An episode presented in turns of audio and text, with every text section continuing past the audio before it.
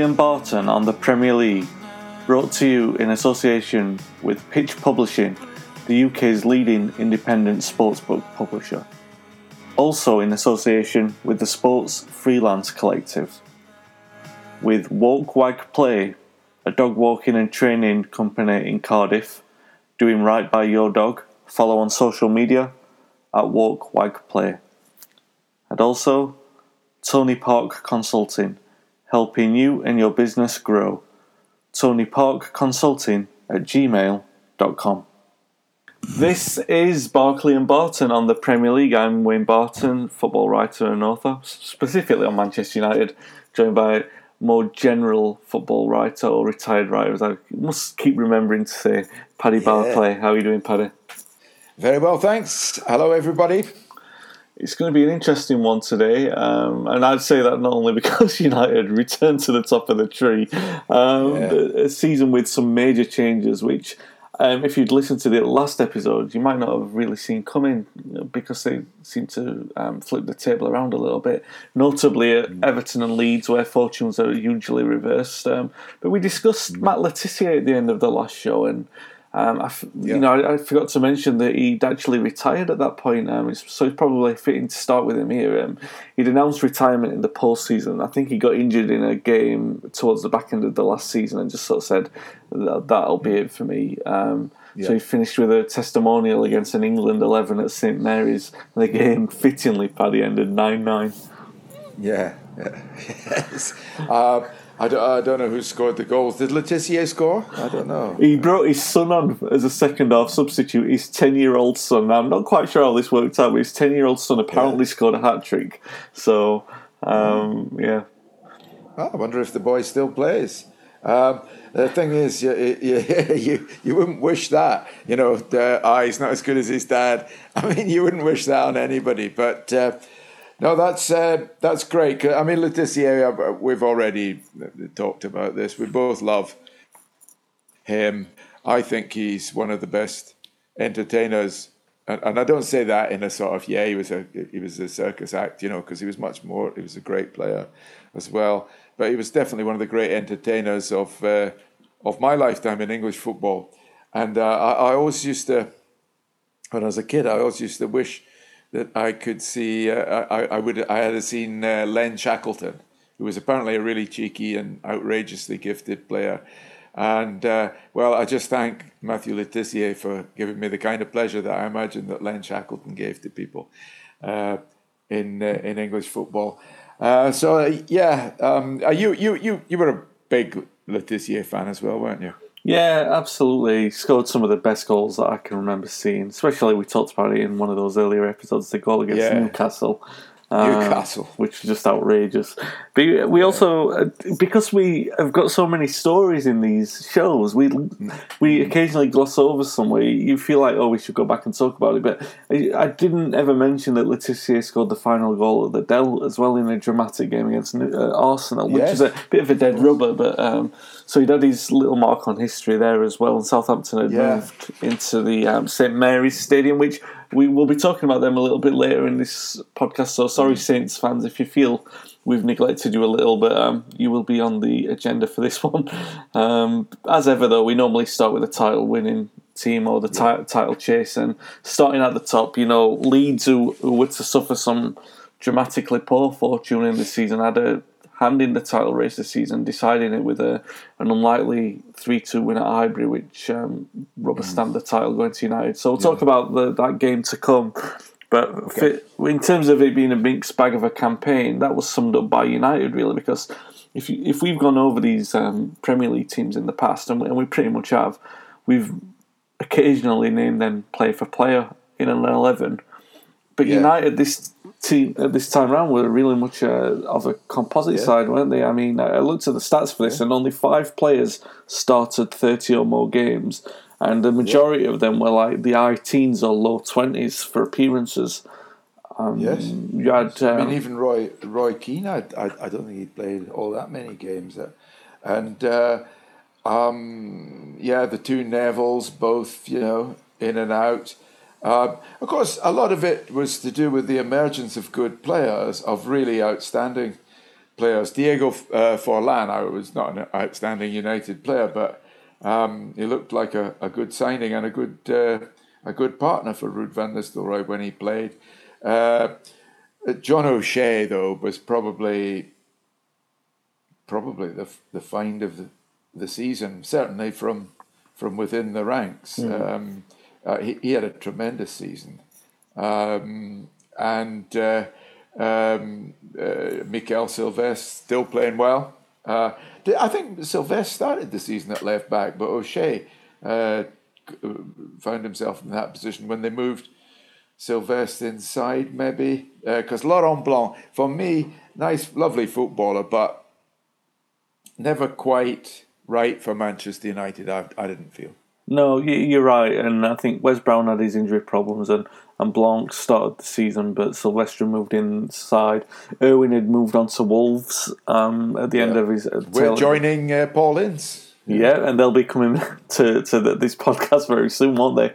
Um, yeah, but John O'Shea, John O'Shea did emerge as a as a, a, left back of, of real promise as well, and one of the mm-hmm. most um, most I'd I was going to say improved performers, but he, he, was one of the he made a real statement playing for United. Um, yeah, that's for yeah. sure. Left back and Solskjaer. Uh, you know, somewhat ironically, considering what is to follow in his career, he made the most league perform uh, league appearances for United this season. Twenty nine yeah, starts and eight as a sub, um, starting as a striker and ending as a right winger. Um, yeah.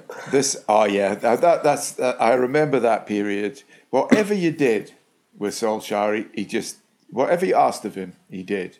You know, and. Uh, I, one of the, the, lessons that I've learned from doing these podcasts and, and researching them and, and, and, you know, really looking back at the seasons in detail, in that because Solskjaer scored that winner in Munich in 1999, history sort of identifies, uh, you know, English uh, football history identifies him with that moment.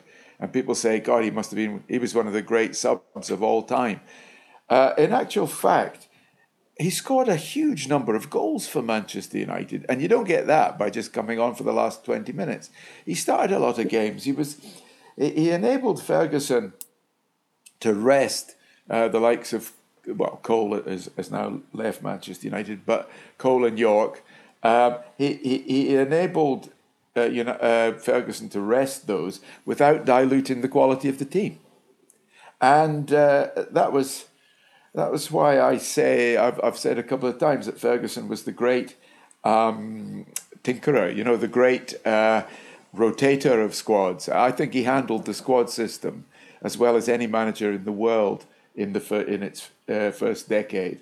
Um, and, um, you know, the classic example would be, you know, keeping Sheringham and Solskjaer happy somehow during the period when. Uh, Yorke and Cole. But Solskjaer certainly is a much more major figure in the history of Manchester United as a player um, than I. In other words, I'd forgotten how big a player he was in the history of Man United. Yeah, I think some sometimes it's the scale of the fact that 99 was such a big moment that everything else can feel like it's dwarfed by comparison in that. So it's almost like the victim of his own success in a way. But yes. He um, he certainly, I mean, he showed his capability as a footballer more than just a finisher this season as well. I mean, yeah. um, United.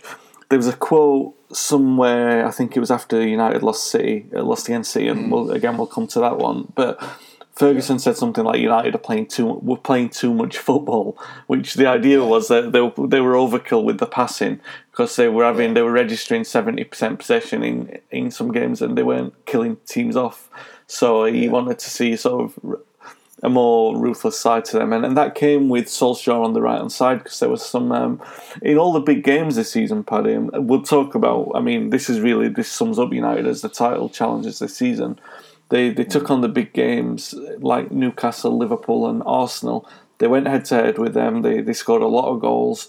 I don't. I think they they won both games against Newcastle. They won both against yeah. Liverpool, and two great games against Arsenal. Where in terms of um, their heads, their head to heads with Arsenal, they were as rich in physicality and entertainment as they'd ever been. Yeah. So um, I wouldn't say it's the best United title winning side, but in terms of how well they went over the season, they probably deserve to win the league.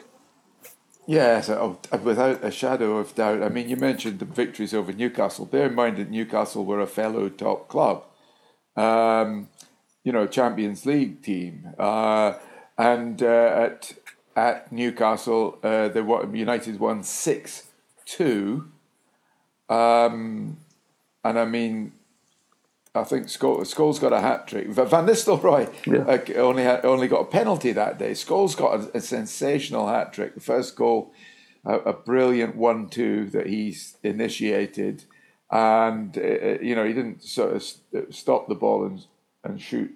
Uh, he just volleyed it in low volley.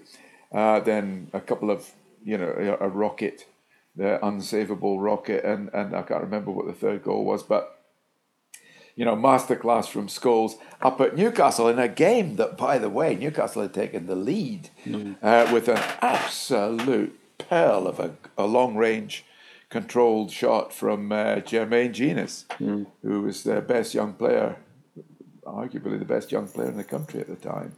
So it was a, a great, great piece of entertainment that, and uh, yeah, as you say, they completed the double over Newcastle uh, Manchester United. There's no, there was no question as to their right uh, to the title, even though uh, uh, uh, you know you talk about the big games, but the derbies are big games. Man City beat Man United. Yeah. Was that the last one at Maine Road? It was indeed. Yeah, Shaun Goater and.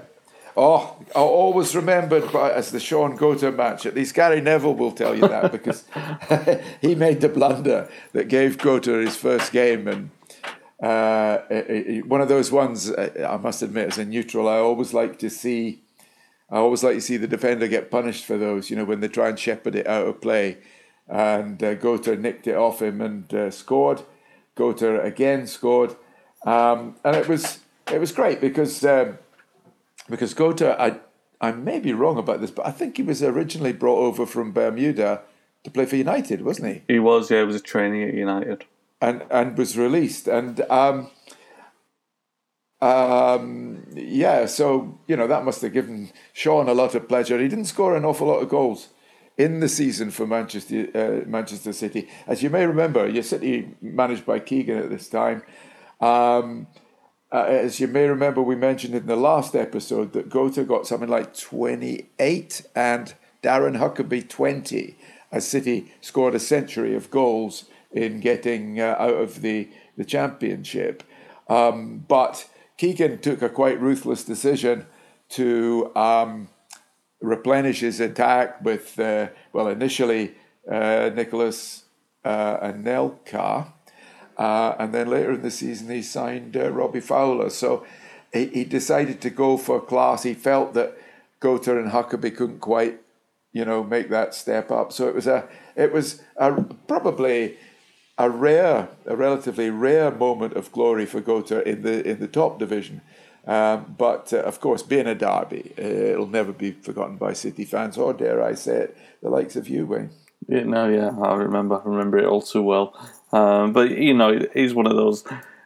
Looking at on the balance of things, the romance of winning the last derby at Maine Road is something. You know, United, yeah. United end up with a title. You can't begrudge everyone a, a positive memory. No. So, um, let's say Sorry. And City had a City had a very very good season, uh, a, a, very good sort of first season back. Um, I mean, they finished ninth, yeah. uh, just below Southampton, who we'll come on to later. Uh, so that was a terrific, uh, um, uh, you know, sort of statement. We're back, and um, uh, so that would definitely count as a as a good final season at Maine Road um, before moving uh, across the city. Yeah, certainly it's up there with their best Premier League efforts so far. Um, so especially after yeah. coming up from being promoted, so it's a big, a yeah. big move forward for them. Arsenal obviously. Um, falling behind after winning the double the yeah. previous season. I, I loved the little spat which was starting to emerge between Ferguson and, and Wenger around this time. Yeah, he called um, them arrogant, didn't he? And, and also, Ferguson had complained that Arsenal weren't the better side in the previous season. To which Wenger responded, "Everyone oh, thinks yeah. they've got the prettiest wife, prettiest at, wife home. at home." But, uh, but then, know, that was great, great line, yeah. And then for this season, Wenger was on. He was the bitter one in response, wasn't he? He couldn't accept that Arsenal weren't the better team. But I, you can see right. why because they they were leaders for much of the season. Um, they Yeah. thought after beating Bolton earlier in the season, he made a claim that he felt that they could go unbeaten for, for the entire season. And and in Yeah. reality, I mean, you look at a team who finished second, and we've done it before and said, oh well, the Hmm. the wheels came off in a certain game or something like that. But Arsenal were really good challengers this time round. Yeah, yeah, they, they, they were. Um, I think because of the double, the, the glories of the double the, the previous year, um, an awful lot was expected of them. And I think Wenger too. I mean, there were, Wenger seemed to resent it when uh, rough northern teams, you know, tackled them too hard. And, and there was a lot of truth in that. The referees allowed a bit too much in certain games. Um, but um, there was a sort of air of preciousness about them in, in in the season. They did, of course they didn't have a bad season. They led, as you say, they led the league in September. Then again from mid-November to mid-April. You know, if you do that, you expect to win the league. Um, they drew two all at uh, at home to United. Um, uh, and and they, they, they did lose. They lost at Blackburn. I remember. They didn't didn't sort of like it there, and uh, they also had a draw at a draw at Bolton, uh, where they were alleging, you know, a bit of rough stuff. Um, and then, as you say, they lost. It finally went. I, I can remember being at the game at uh, Highbury, um, at home to Leeds, at their penultimate match and uh, Leeds had had a, a, a very poor season by the standards that they'd come to expect in the um, O'Leary era. They were under Terry Venables now, um, although perhaps he'd given way to Peter Reid. Peter Reid by at that time. point, yeah. Yeah, given way to Peter Reid in March, I think. Uh, so they were under Peter Reid and vitalised, um, revitalised by the time they went to Highbury. They won 3 2. Uh, a late winner, majestic late winner from, I, I, I, can- I can still remember, he was man of the match by a mile, Mark, Mark Viduka. Hadn't, um, I don't think he'd scored quite as many as he had done in previous seasons. I haven't. I'm looking rather desperately for the figures. He scored 22 in all competitions, so 22 in all comp. uh, So he did. He did. He was back to his his scoring best. Um, Kewell and Ian Harte also scored down down there in North London. So uh, on that particular day, they looked like uh, the old Leeds, and still a lot of good players remained. Um, Rio Ferdinand had gone to Manchester United. United once again breaking records in their transfer policy. Um, I mean, when you, you had Veron, who had been a, a record breaker. You had Rio, uh, who has been a, re- a record breaker, and Van Nistelrooy. Well, he wasn't cheap either. So the um, the power that Manchester United had. I know we've uh, it, there's been a sort of recurring theme, but it remained true. You know, City was still at uh, Maine Road in this season, 2003, that we're talking about. Arsenal were still at Highbury. So that meant that Manchester United, with a 68,000 average crowd, and bear in mind we're still in an era where the average crowd matters in terms of your revenue and your pulling power, uh, your financial muscle. The only body, the only team that got anywhere near them instead of average in terms of average crowd was Newcastle with 52. That's 16,000 less on average. So, uh, Liverpool, 43,000, were 25,000 behind. Uh, Chelsea, another 4,000 behind. Arsenal, another 1,000 behind them. Um, Leeds United 40, Sunderland, um, who get relegated this season, theirs is, their crowd has gone down to 40, but still pretty good, isn't it, for a relegated club? Um, and uh, actually, the in terms of gates, the the team that really did advance in this season um, was Everton, who were up to 38,000 at Goodison, a sign of uh, the fans' uh, approval of uh, their, their, their improvement under uh, David Moyes. yeah, and they will be to come. Um, we definitely enjoy talking about about Yeah. the, what was happening at Goodison there. Um, a little bit more about you know the Arsenal United battle, which was typified really by Henry and Van Nistelrooy, who you yeah. know the, the goal scoring battle went down in. It was almost like a shootout between them every yeah. week, wasn't it? Um, yes, that's right. I think Van. Nistelrooy was the more ruthless goal scorer, but Henry obviously had a lot more to his game, and I think it, it typified really by the fact that on the ruthless side of it, Van Nistelrooy ends up with the title, but Henry ends up with both Player of the Year awards and Goal of the Season as well. Yeah, yeah, I think that you summed it up uh, about right. Yeah, Van Nistelrooy.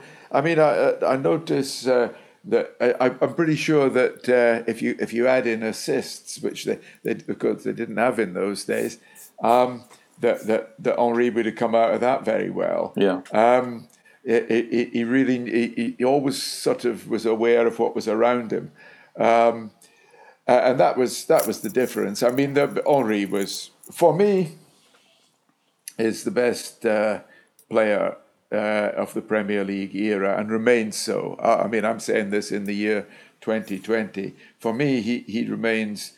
If I was having a Premier League Hall of Fame, which oh yes, there was one, wasn't there? Uh, just announced before the lockdown. Um, if uh, if I were in charge of the Premier League Hall of Fame, Thierry Henry would be the first uh, first uh, bronze statue in it, or whatever they're going to be. Yeah, he was. I mean, he was at his imperious best this this um, this season, and you know he, he, did rightly win both Player of the Year awards. Although you know, yeah, for, for horses for courses, I think Van Nistelrooy yeah. suited the United style. Um, oh yeah, I mean, a tremendous player. I mean, fantastic player. Uh, and and one of the the great goal scorers at Old Trafford. I mean, uh, I suppose you're talking about goal scorer. Um, where how would you compare? Uh, I mean, we've talked about uh, Andy Cole and his achievements, treble winning, blah blah blah.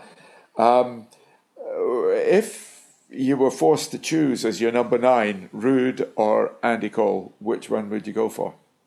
Oh, it's an interesting one. I think on. Um, oh yeah, wow. I mean, it's a tough one. It's it's difficult because you think of Cole and Yorke as indivisible, yeah. and very hard for defenders to pick up either of them because of the way they, uh, the, the, sort of um, telepathic understanding they had. Um, but uh, yeah, you see, there you are. That's the kind of problems you have in separating players. Um, I might go for Van Nistelrooy if I had the choice. Yeah, and obviously Cole and Cole and Van Nistelrooy. A, a, a, player like that is as good as his supply line, and um, yeah. David Beckham, who was a major part of that supply line, was sold at the end of a very controversial yeah. season. Paddy.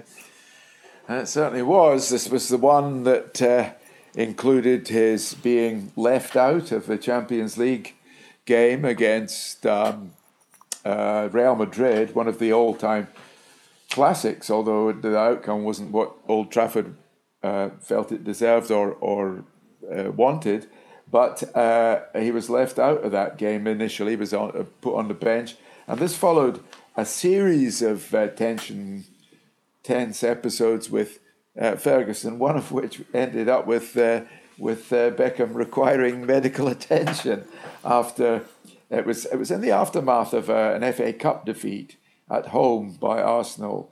Uh, Wiltord, Edu and Wiltord, I think, scored. Um, and it was uh, 2 0, FA Cup fifth round, possibly. Yeah. And it was obviously Ferguson was furious in the dressing room afterwards. And uh, at one stage, he lashed out at a boot. Uh, he was rowing with Beckham, and the boot, uh, whether by accident or design, hurtled in Beckham's direction, hitting him above the eye. And Beckham made sure that uh, pictures of this heinous crime were circulated publicly. Um, and at the end of the season, it was it was no great surprise when uh, he was sold to Real Madrid for a good fee, um, twenty five million, something like that. Yeah, in, terms of that, you so know, the word Sorry. Uh, the worst buy Real Madrid ever made, by the way, uh, as any f- fan of theirs will tell you, because buying Beckham, uh, in order to uh, make a place in the team, they sold Claude Makélélé. Obviously, nowhere near as creative um, as as Beckham, not even remotely uh, comparable.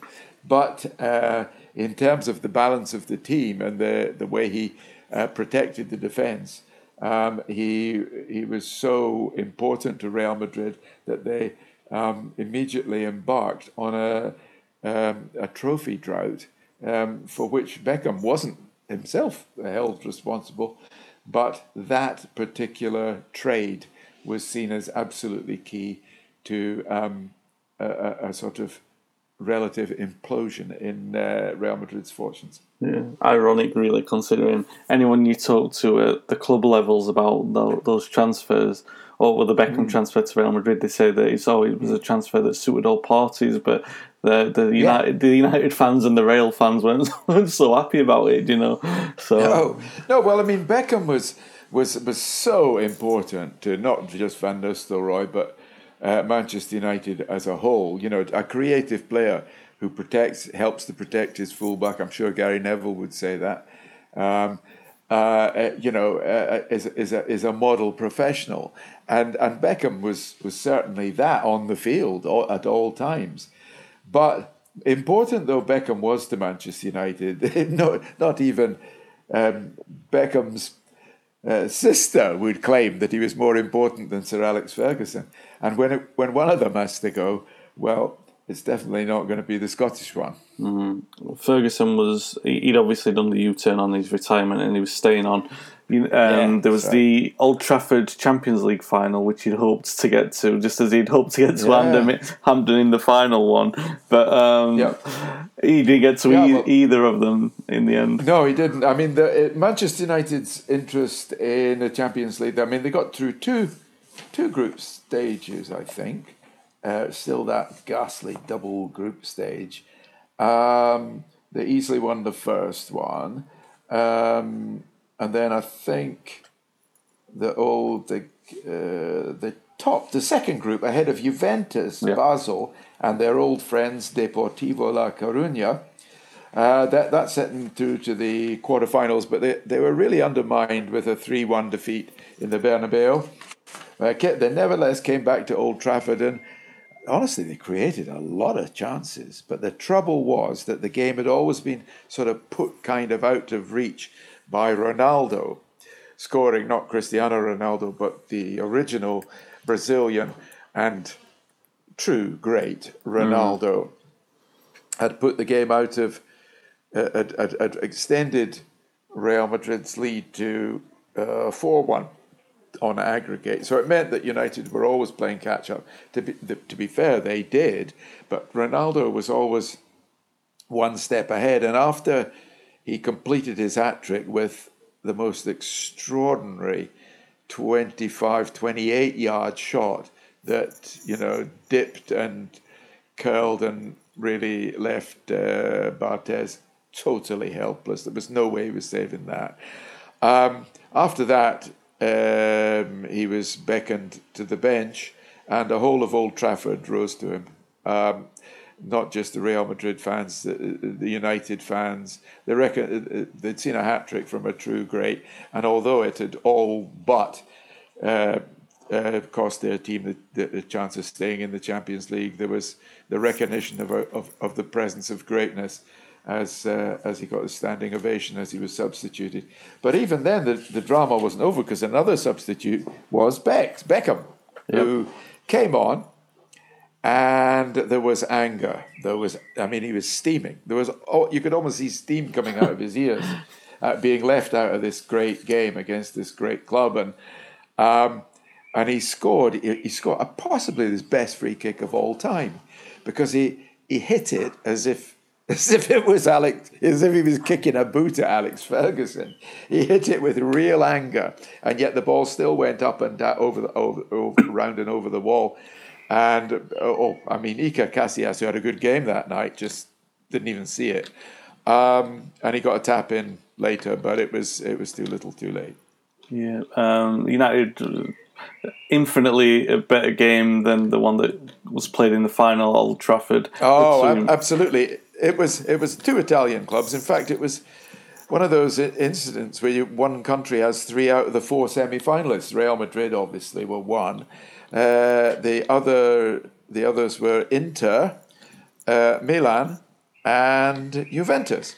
And um, anyway, Juventus and Milan got to the final, which was at Old Trafford, and I'm sure, you know, a lot of the fans who went were thinking, "Oh, it, would have been great if it had been United," but uh, it would actually it would have been great if it had been anybody because it was a dreadful, boring match. I mean, there was so much quality on the field, wasn't there? Shevchenko and uh, you know, all over the field there was there were world class players uh, from Serie A, uh, and yet it was a dull, dull match, wasn't it? And uh, it went uh, nil, nil, nil, nil, nil, nil, nil after extra time. It went to penalties. I can't even remember who who who got the vital penalty. Um, fact, it was a surprise to see the ball hitting the net.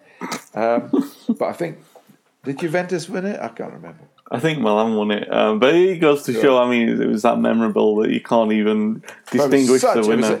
It was, it It was, I don't know, I'm not saying it was the worst European Cup or Champions League final I've ever seen, but it was definitely the most disappointing given the quality on the, on the field. Yeah. Um, elsewhere in the UEFA Cup, though, Paddy. Um, much more entertaining yeah. final. Well, uh, a tremendous final. I was at, I was at that one as well. That was in Seville, one of those dreadful Olympic stadiums on the outskirts of town. Olympic stadiums for an Olympics that never took place. And uh, anyway, it's, it's, a dreadful place. M, uh, MFI warehouse it looked like, and it, uh, but it was it was a great atmosphere because there was seventy an estimated 70,000 Celtic fans travelled, and uh, they didn't they didn't really bother. Obviously, they cared if they had tickets or not, but they were quite happy to go. They had to be there for Celt- to see yeah. Celtic hopefully winning it. But um, they were up against Porto. Porto um, managed by uh, Jose Mourinho, a, a, a, club and a manager with which Manchester United were to become familiar, but all in all in good time. Um, Porto, uh, Mourinho was definitely making his name. You know, even you know in England, this Mourinho was considered one of the bright young managers around uh, around the country. And Celtic, although they played well, uh, reasonably well, Henrik Larsson was brilliant, scored two but uh, Porto scored three. Uh, there were accusations that they dived too much and all that, but you know it was one of those things. And um, I remember, you know, talking about all those Celtic fans without um, without tickets. Um, I, can I just share this memory of that game with you?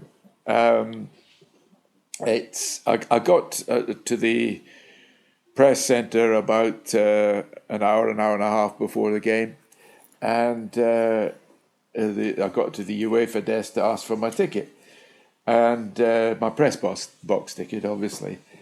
And the guy said, uh, I'm really sorry, uh, it's not here. I said, Oh, don't tell me. And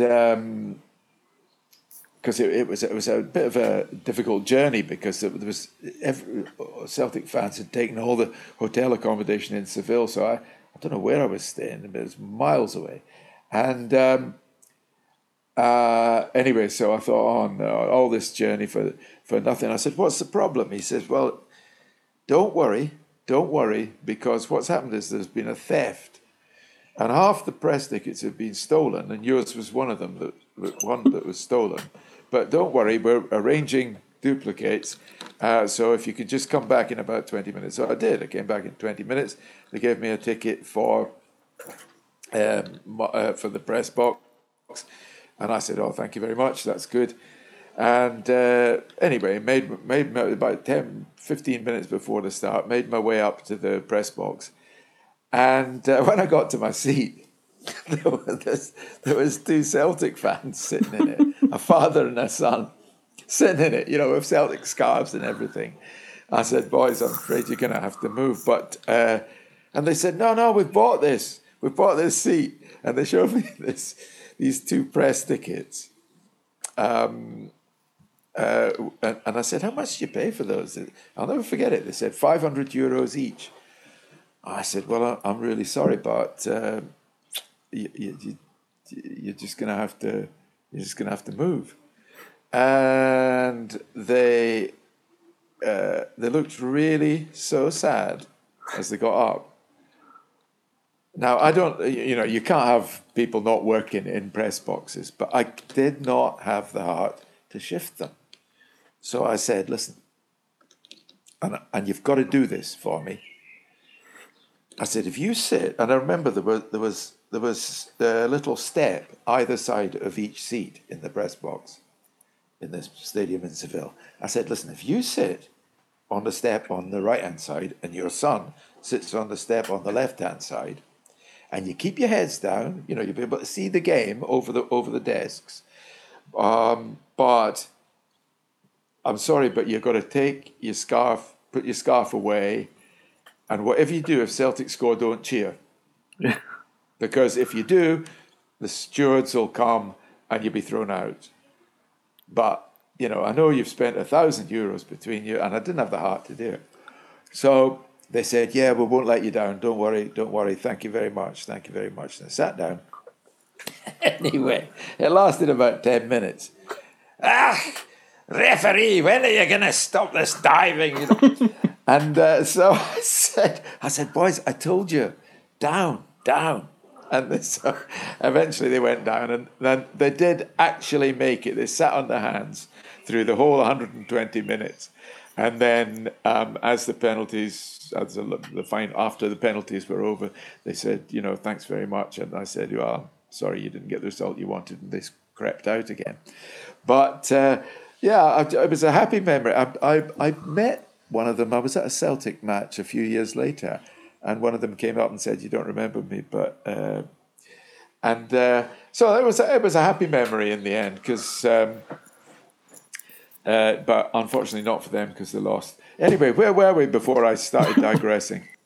we were on cup competitions, Paddy. We were on yeah. the um, well. We might as well talk about the League Cup because Arsenal won the FA Cup.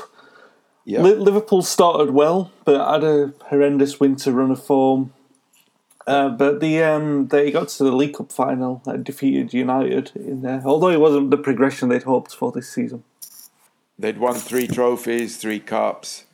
Um, in you know we discussed that in previous episodes, and and uh, but uh, sorry that was two years earlier. But they there was a, definitely a feeling that uh, Gerard Houllier was not the same man as as in the um, as before his uh, his life-threatening opera, uh, um, uh, ruptured aorta and the, the, operation that followed. Um, I mean, obviously, he, he, I mean, he was he was at the height of his powers before that. Um, after that great triple winning uh, season, um, but a lot of the players with whom he tried to revitalize the team turned out to be not good enough. El Hadj Diouf uh, was a good, decent player, but uh, not a great character. In fact, during this season, he was accused of spitting at a Celtic fan um, in the um, in the UEFA Cup uh, two-legged match that ended in Liverpool's removal, beaten two 0 by Celtic at uh, at uh, at Anfield.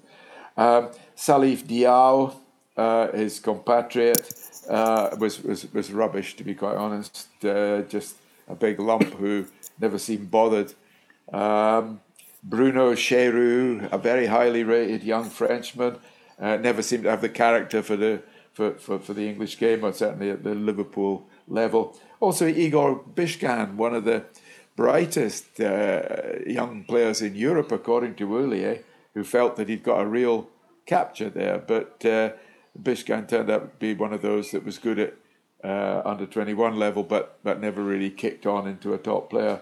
Um, so the all of these could be cited as evidence that uh, that he didn't quite have the touch that uh, the Midas touch that he'd had in the triple winning season.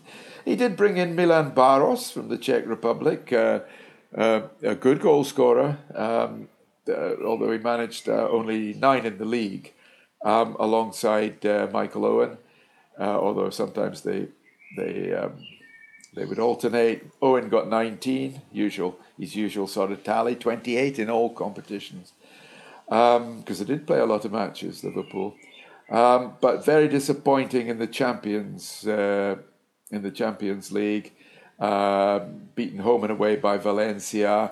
Uh, could only draw in Basel, and that was the game that put them out. That was a game where uh, uh, problems with Steven Gerrard, uh, uh, you know, exacerbated Liverpool's troubles, and um, you know, it's a sort of what what it was characterised as a split between Houllier and and Steven Gerrard.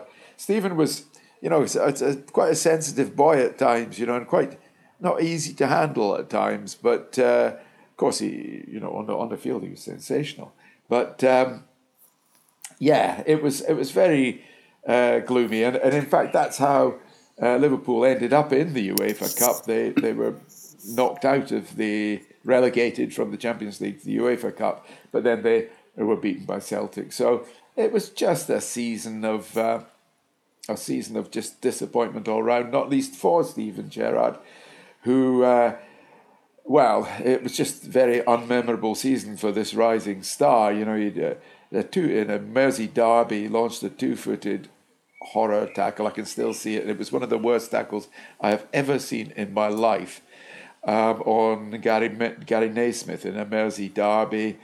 Um, and uh, he had to apologise for that, or he chose to apologise for that, quite rightly, because uh, it was horrendous.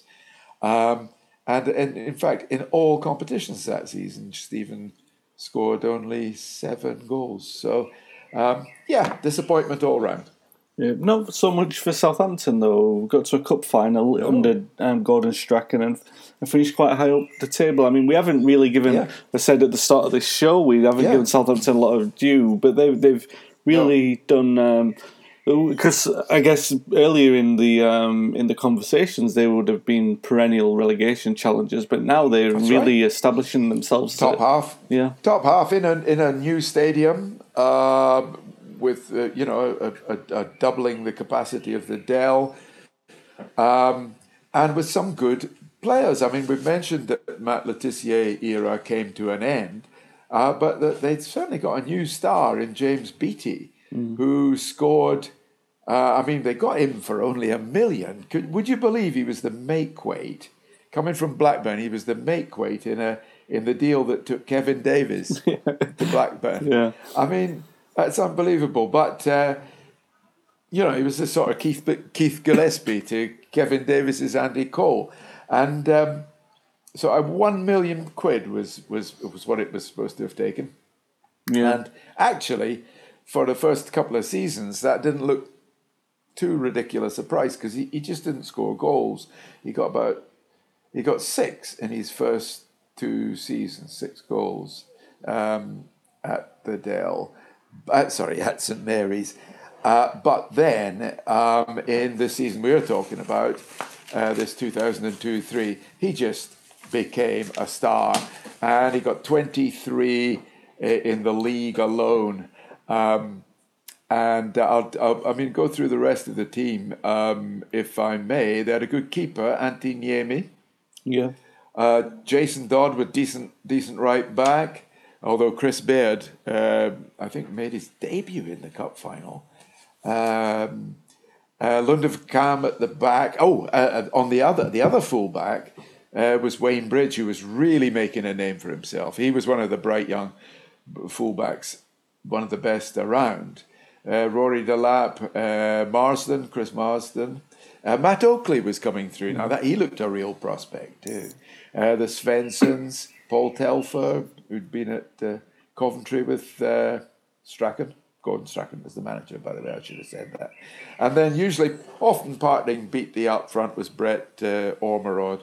So yeah, decent team, and they I fell behind midway through the first half in the cup final down at the Millennium in Cardiff to oh, was it Pires who scored? Yeah, it was Pires who scored, and they they they stuck in there and kept it to just a goal. And then at the end, they had a couple of chances. Ormerod had one, and uh, just couldn't quite uh, force it into extra time. But a really good season, you know, eighth in the league, uh, and a visit to the cup final you know that that uh, that, that restored Strachan's reputation after the after the um, uh, relegation of Coventry. Yeah, Everton didn't have a cup final, but they did finish in seventh, and they had um, arguably yeah. something just as exciting to look forward to with the emergence of Wayne Rooney in attack. Yes, sixteen-year-old uh, emergence. He became. I scored a couple of goals. Oh, who was it against? I can't remember. Everybody remembers though the goal, the winner against Arsenal. That yeah. magnificent shot that beat uh, David Seaman in off the underside of the bar for a last minute winner. Uh, Rooney, uh, at the age of 16, became Everton's youngest goal scorer since Tommy Lawton. That was 70 years earlier. Um, it was a good team. Richard Wright, who's popped up in previous episodes at Arsenal, is now at Everton. Uh, Rooney wasn't the only one to make a, a place uh, his own in the first team from within the ranks, because uh, uh, Tony Hibbert who went on to have a good, steady career at right back for Everton mm. for many years, uh, was was in there. Uh, David Unsworth or Gary Naysmith would be at left back. Stubbs and Weir, Alan Stubbs, David David Weir at centre back. Um, Carsley, Pembridge, Gravesen, You know, you'd have that kind of player in uh, a solid midfield uh, Kevin Campbell, and oh, Radzinski, leading goal scorer that season, Thomas Radzinski. Do you remember him? Yeah, nice little forward. And yeah, and uh, you know, with Rooney chipping in, I think he made as many sub appearances as as a start. You know, as as Moyes sort of kind of you know easing him in. Li Tie, do you remember Chinese mm. mm. midfield player? Made twenty eight uh, starts in the in the league. So, um, yep, good team, but uh, even so, seventh was tremendous um, uh, testament to uh, David Moyes and his teams uh, and his coaching team's organisational abilities. Yeah, absolutely. Um, Leeds United did the opposite journey, really, didn't they? Um, yeah. They, well, you mentioned they sacked David O'Leary, they hired Terry Venables.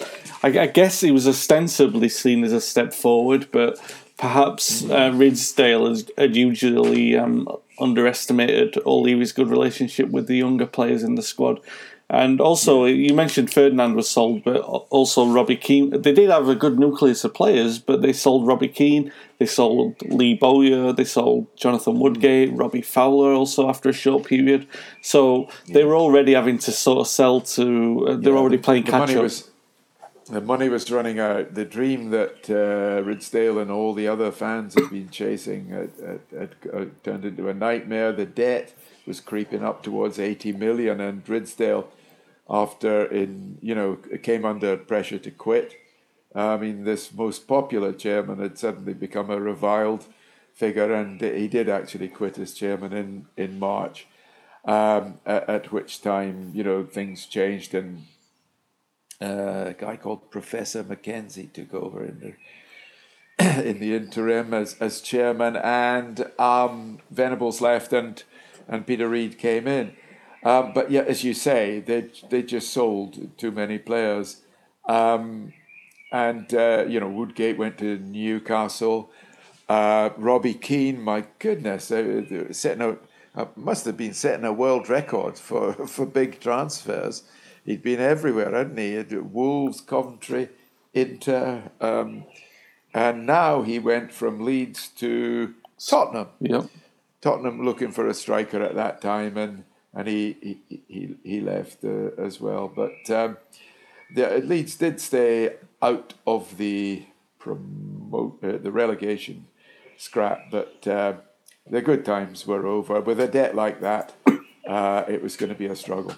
Yeah, Reid came in at the back end of the season. And he, he sort of it seems weird looking back on a team that were in a European Cup semi final just two years earlier yeah. than this, but they needed they needed Reid's um, stability really because he those three wins in the last seven games or so um, really, yeah. really did save Leeds from, from being involved in that relegation scrap. Uh, scrap. Yeah, that, that's right. Well, that victory at uh, at Arsenal that we spoke about earlier, that Viduka rounded off in such style, they still had plenty of, uh, of you know decent players, including the fullbacks Kelly and Harte, who mentioned before, Paul Robinson and goal, Harry Kewell, Um, so Eric Bakke. So we, you know, there's still a, a lot of talent, but it was clear that the club was rotten uh, from from the top down, and uh, and and that was as as much as the, the quality of the playing staff was what uh, what what got them into the relegation scrap, if not into the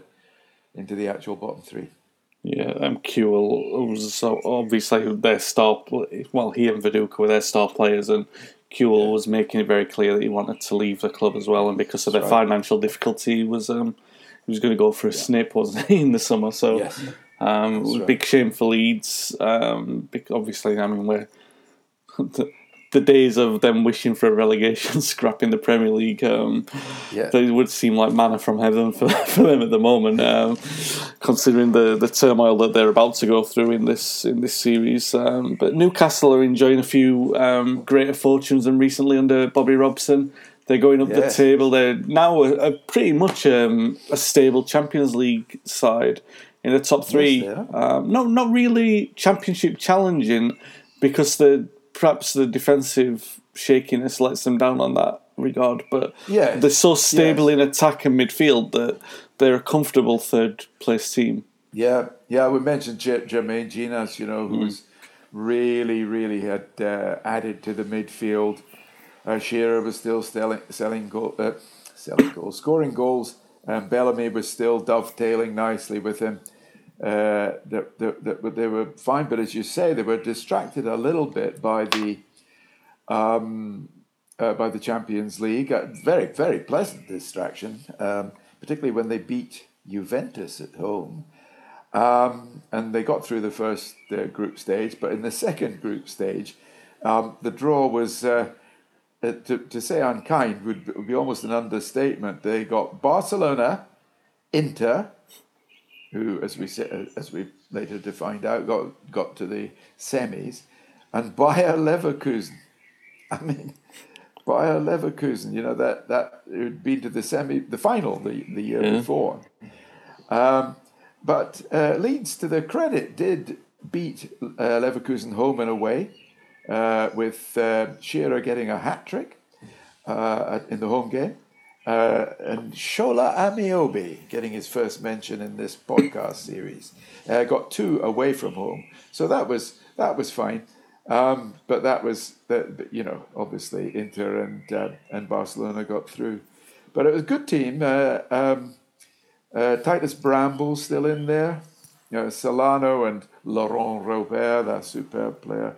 Uh, and actually, it's a good midfield uh, Solano, Jenas, Speed, and Robert. Not bad, is it? Mm. Um, uh, Andy O'Brien, uh, usually partnering Bramble at uh, at centre back. Kieran Dyer. I mean, Bobby Robson had done his old club Ipswich not too many favours, relieving them of Bramble and Kieran Dyer, but there we go. Um, uh, but yes, very, very, very good season for Newcastle and third place. Yeah, two of the poorer. I mean, we mentioned some good relegated sides, and we'll be mentioning one as possibly the best relegated side. But two of the yeah. poorer relegated sides this season in Sunderland and West Brom. Um, Sunderland, do you know, we say what happened to Leeds, but what happened to Sunderland, who were top for a spell in '99, and they um, this season they suffered that I mentioned it in the last podcast, the self-inflicted curse of sacking or, or hiring three, two, two extra managers in the season. Yeah. So you go through with three. It's always a recipe for disaster. Um, they sacked yeah, Pete. Was that? Reid. Uh, Howard Wilkinson. Yes. And they end with Mick McCarthy, um, but they, they've yeah. gone down. Um, and it will be I mean, they, they do come back up and they, they do enjoy some more spells in the top flight, but they never but quite. When you think, yeah, how how how buoyant they were when they came up, you know, with uh, with Quinn and Phillips, you know, it's uh, it, it was a very swift uh, demise. Um, nonetheless, um, um, and and they got how many points did Sunderland get because West Bromwich were a poor side as well. Yeah, the, Sunderland were down and they were rock bottom on 19 points, which was a low tally at this point. Um, only that's right. They only won one game at home. Uh, sorry, they only won four games all season. Yeah, and West Brom 26 points. So Um, definitely two very weak relegated sides there. But West Ham, um, who go down on the final day, um, Yeah. possibly. I mean, there's an argument when you look at the talent in the ranks, Paddy, to say that they were the, the probably the best Yeah. relegated side so far. Well, uh, in, in terms of talent, definitely. Uh, uh, uh, you know, um, they were the perfect example of too good to go down. Um, they had, well, they had David James in goal, international player. Paolo Di Canio, um, tremendous, obviously, really top player. Uh, Jermaine Defoe, uh, you know, maybe not at that stage a top player, but definitely always was a top goal scorer. Um, Joe Cole, one of the most exciting players to come out of the um, the club's own uh, system for a, for a long, long time. Don Hutchison was still. Les Ferdinand had, had come from Newcastle uh, when this, uh, you know, lost his place to Bellamy. The Les Ferdinand was still useful, um, and probably one of the most coveted young players in the country. I mean, up there with Jenas as one of the best young midfield players uh, England had produced, and that was Michael Carrick. Um, everybody wanted him. I happen to know that Houllier wanted him at Liverpool.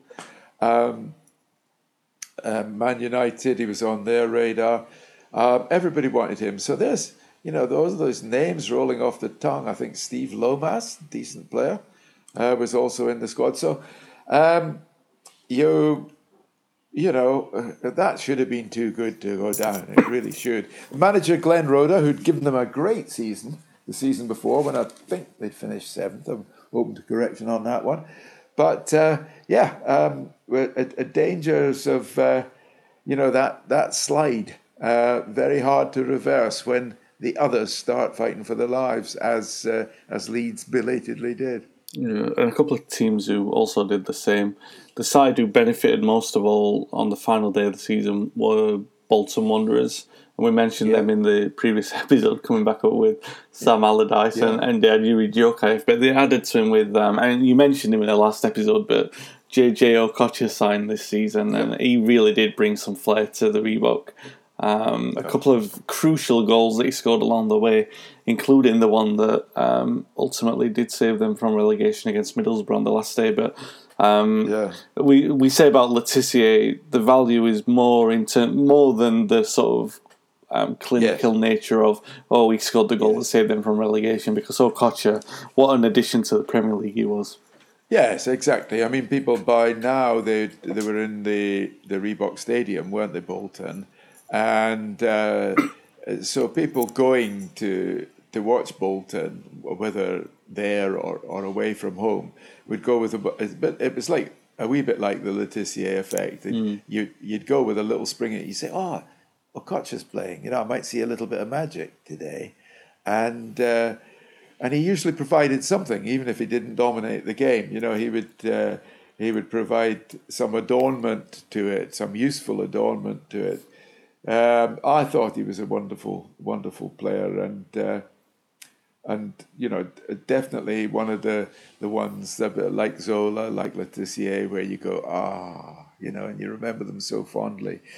Um, in fact, it's surprising, as you know, given the Okocha, the, the the the quality that was coming into the club, uh, and of course, Sam Allardyce's achievements uh, there and later and and subsequently, uh, quite surprising that they, they got themselves in trouble in the first place.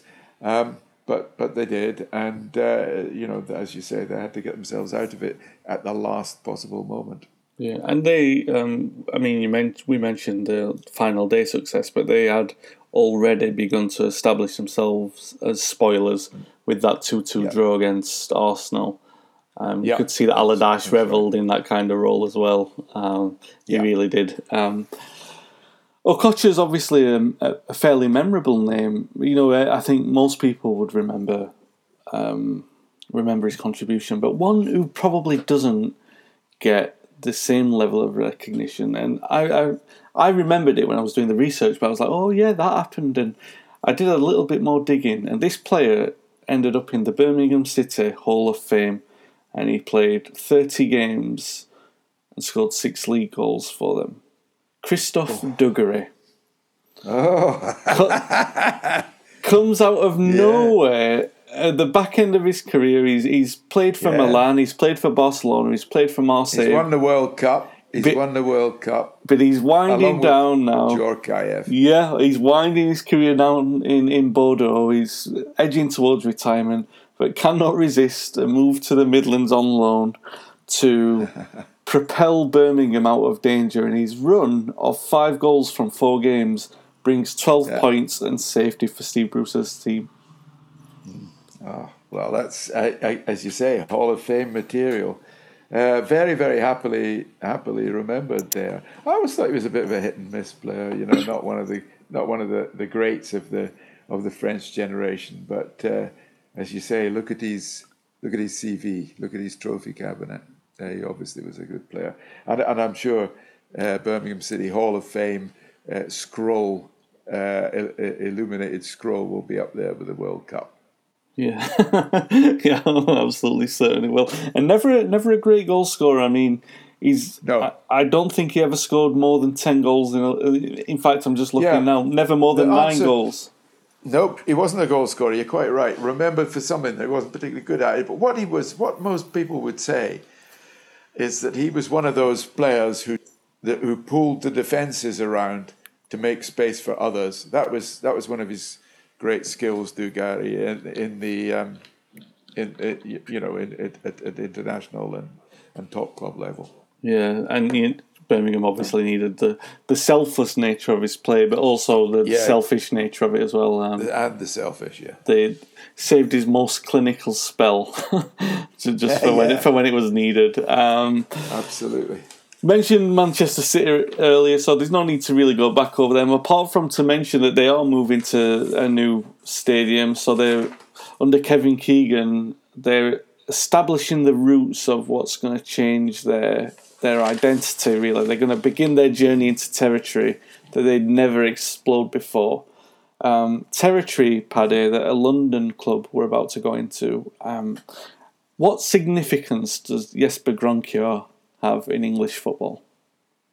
Oh, well, I remember him. Obviously, he uh, preceded uh, Arjen Robben on the left wing at Chelsea. He was uh, uh pacey, orthodox outside left. I, I, I, can't think of any other uh, significance, but you, you, but you obviously know the answer. The final day of the season, Chelsea play Liverpool in a basically oh. a, cha- a Champions League playoff. Yes, and you're bringing it all back. Yeah, and Jesper scores the winner. Um, the idea, or the way that this has gone down in storytelling legend, and I, would love to get your opinion on this. You've worked closely at Chelsea with, um, you know, you wrote the book on Jose Mourinho, and you have some education into the background of Abramovich snooping around. Is it fanciful to suggest that Grønkjær's goal is just a convenient piece of storytelling that he qualifies them for the Champions League and Abramovich comes in and takes over? I mean, Chelsea, in, yeah. a, in, in, a certain way, they were prime candidates for what was going to happen either way, weren't they? Well, because they're based in in West London. Uh, I mean, obviously that that was a, a real plus, but I think Champions League qualification was an essential. I yeah. really do. Uh, so I don't think it's it's too. Uh, put it this way: I think there's more truth than that than Mark Robins saved Fergie's job. I think I think of far fetched. Um, I don't think it's too far fetched. No, I don't. I really don't. And uh, I, I I think that, that that made Chelsea the perfect fit for what Abramovich was looking for it is. I mean, Chelsea. We've talked about them quite often on this podcast in terms of being um, a, a, cut from a different cloth to the other Premier League teams. They were mm-hmm. they embraced the Continental Revolution a lot earlier than anyone else did, and yeah, like I said, because of Glenn Hoddle probably. Yeah, and we we were talking about the derivation of their changing identity, and I think we yeah. probably attribute it to Uli or Hoddle definitely. Yes. Well, possibly the the arrival of Hoddle because of his European yeah. status anyway, because he'd been abroad yeah. and he was so respected. Um, so yeah, I think uh, in well, yes, it, it is interesting. In this season that we're talking about, that Chelsea have finished, I think, sixth. Uh, no, it must have been fourth because they got the final, Yeah. final, final place. In fact, in Europe, there has not been a great season because they're knocked out in the first round of the UEFA Cup to Viking Stavanger. Yep. Uh, Ranieri, R- Europe was never very, never very happy hunting ground for, for Ranieri, or seldom was. But they had a decent show in the okay in the domestic cups, and yes, they finished fourth, obviously. Um, Zola was leading goal scorer, so still thriving, uh, leading league goal scorer. Hasselbaink was still scoring the odd one. Gudjohnsen once again got into double figures. My one of my favourites, Gudjohnsen.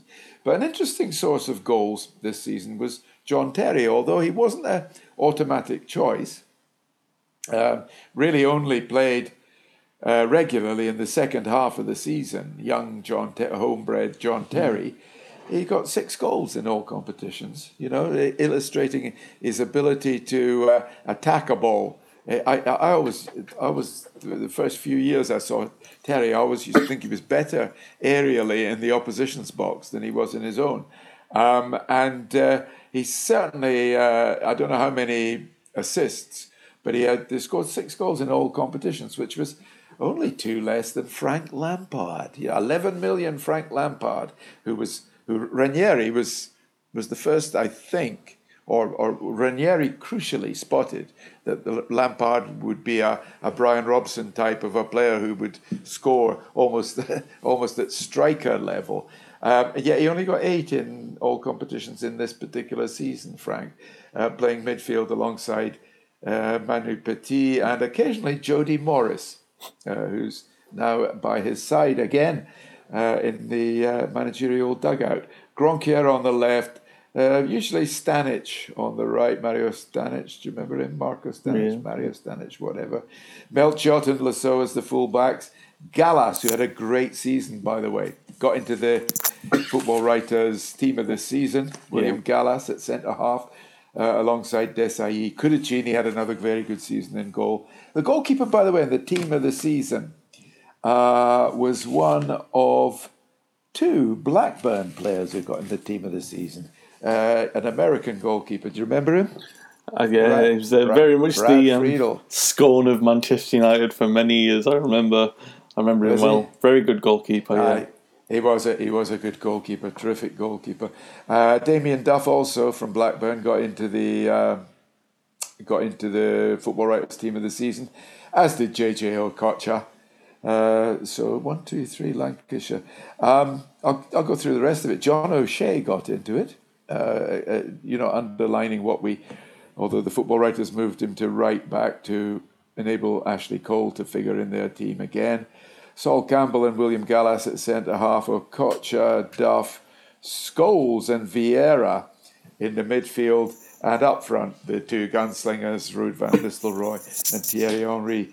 Um, and as you um, explained earlier, uh, Thierry Henry won the journalists and the players uh, Footballer of the Year award. Most certainly well deserved. And the um, Yep. Chelsea revolution, my God, I mean, we've mentioned the changes that have already happened there so far, but there's nothing compared to what we're about to discuss in, in seasons to come. It's quite extraordinary. Um, but it's interesting to note that Arsene Wenger started this season claiming that Arsenal could go unbeaten, and he was scoffed at at the time. Um, if, if only we knew what was. To follow. yeah, it could never happen. But you know, coming into the top flight for the following season, we've got two new names in Portsmouth and Wolves. Portsmouth under the um, stewardship of Harry Redknapp, and they're going to be joined by our familiar friends Leicester City, who, who earned promotion. And this was uh, definitely the sort of backdrop of football at the moment. Was their their promotion battle came against um, the backdrop of entering administration during the campaign as well. Um, Wimbledon, and we, we talked about some of the financial struggles teams are going through. Wimbledon announced that they were going to have to move to Milton Keynes and rebrand, which was um, a controversial move. What, what do where do you stand on that, Paddy? Because I mean, Wimbledon had such a clear sense of identity. To lose it was um, one of footballing's biggest disgraces, really, isn't it? It was done, yes, it was the way it was done. And uh, the follow up, um, in which, you know, MK Dons um, program for many years put, you know, FA Cup winners and so on, which is ridiculous. Um, a lot of that um, annexing, buying of history was was was was very very wrong. But I think that football is is better uh, for having one fewer club in London. Uh, although actually, obviously, Wimbledon got back to the league, but for having not for having one fewer club in London, but for having a team in Milton Keynes. Milton Keynes is too big a community not to have a successful football team. And you might say, well, why don't they grow naturally from within the community? And, and that would have been ideal. But there can be no, no doubt that, um, that Winkelman uh, uh, has built a decent club at, uh, at Milton Keynes. They get, uh, they get reasonably good crowds. They've been in the championship. And uh, I think it's good that a city uh, of that size uh, uh, should have um, should have a, a, football club. So I think in the end, you could say no harm done, but there will always be an enmity. Um, uh, obviously, most bitter with AFC Wimbledon, but a, a general enmity about Milton Keynes Dons that they'll they'll always have to live with because of the way it was done and um, and the fact that the apologies were not tendered until until it was far too late. Yeah. Barnsley, as we mentioned in the previous episode, and Huddersfield also faced serious trouble this season. Yeah. Um, the case of the footballing haves and have-nots was about to become more pronounced than ever.